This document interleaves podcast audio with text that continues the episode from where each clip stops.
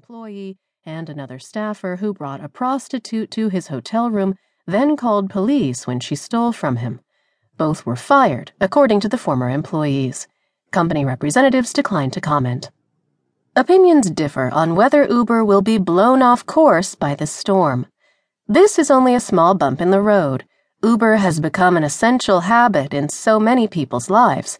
Business will go on as usual, and people have short term memories, says Manny Fernandez, CEO of angel investment firm DreamFunded.com. Other observers beg to differ.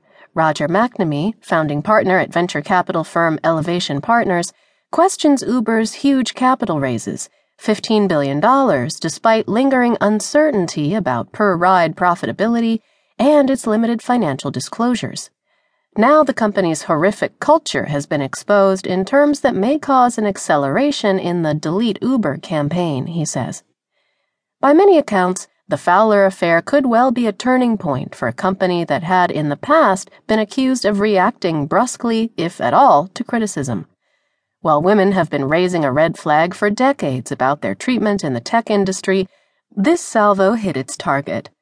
What was reflected in that blog post happens in plenty of other places, says Elizabeth Ames of the Anita Borg Institute, a nonprofit trying to advance women in technology. Everyone in the Valley seems to have a friend or a friend of a friend who has had a similar experience. It's three degrees of separation. Fowler describes female colleagues leaving the company due to organizational chaos, and there was also the sexism within the organization.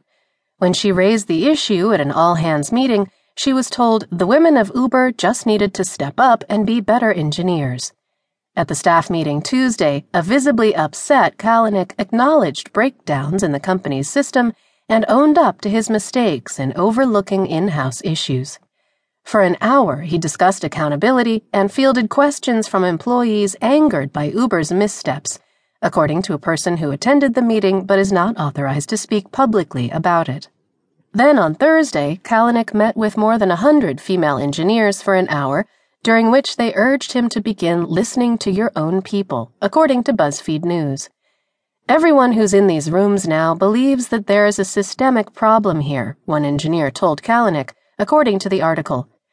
Kalanick responded that he wanted to get at the people who are making this place a bad place and you have my commitment.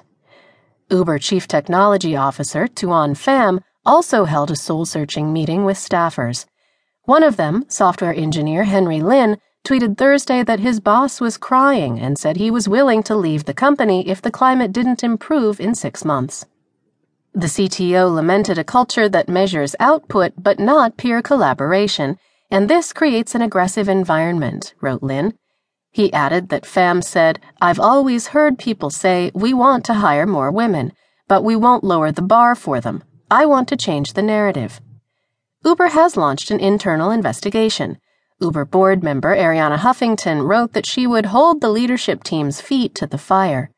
The probe is being led by former U.S. Attorney General Eric Holder, who Uber hired back in June to help with other regulatory issues along with help from Huffington and Uber Chief Human Resource Officer Liane Hornsey. But that inquiry may not put the bad times in Uber's rearview mirror. The Kapors are skeptical that change will come from a probe headed by a team of insiders, with a vested interest in not upsetting the private juggernaut's eventual road to a lucrative initial public offering. Holder and his law firm partner, Tammy Albarrán, responded to the Kapors' letter with a statement saying they intended to be thorough, impartial, and objective. Traditionally, Kalanick has tackled obstacles with the same approach ignore and proceed. When he started Uber with a few friends in 2009, the idea was to create an app that would give town car drivers extra fares during their downtime. It was less about starting a world changing business and more about helping his friends get cool upscale rides.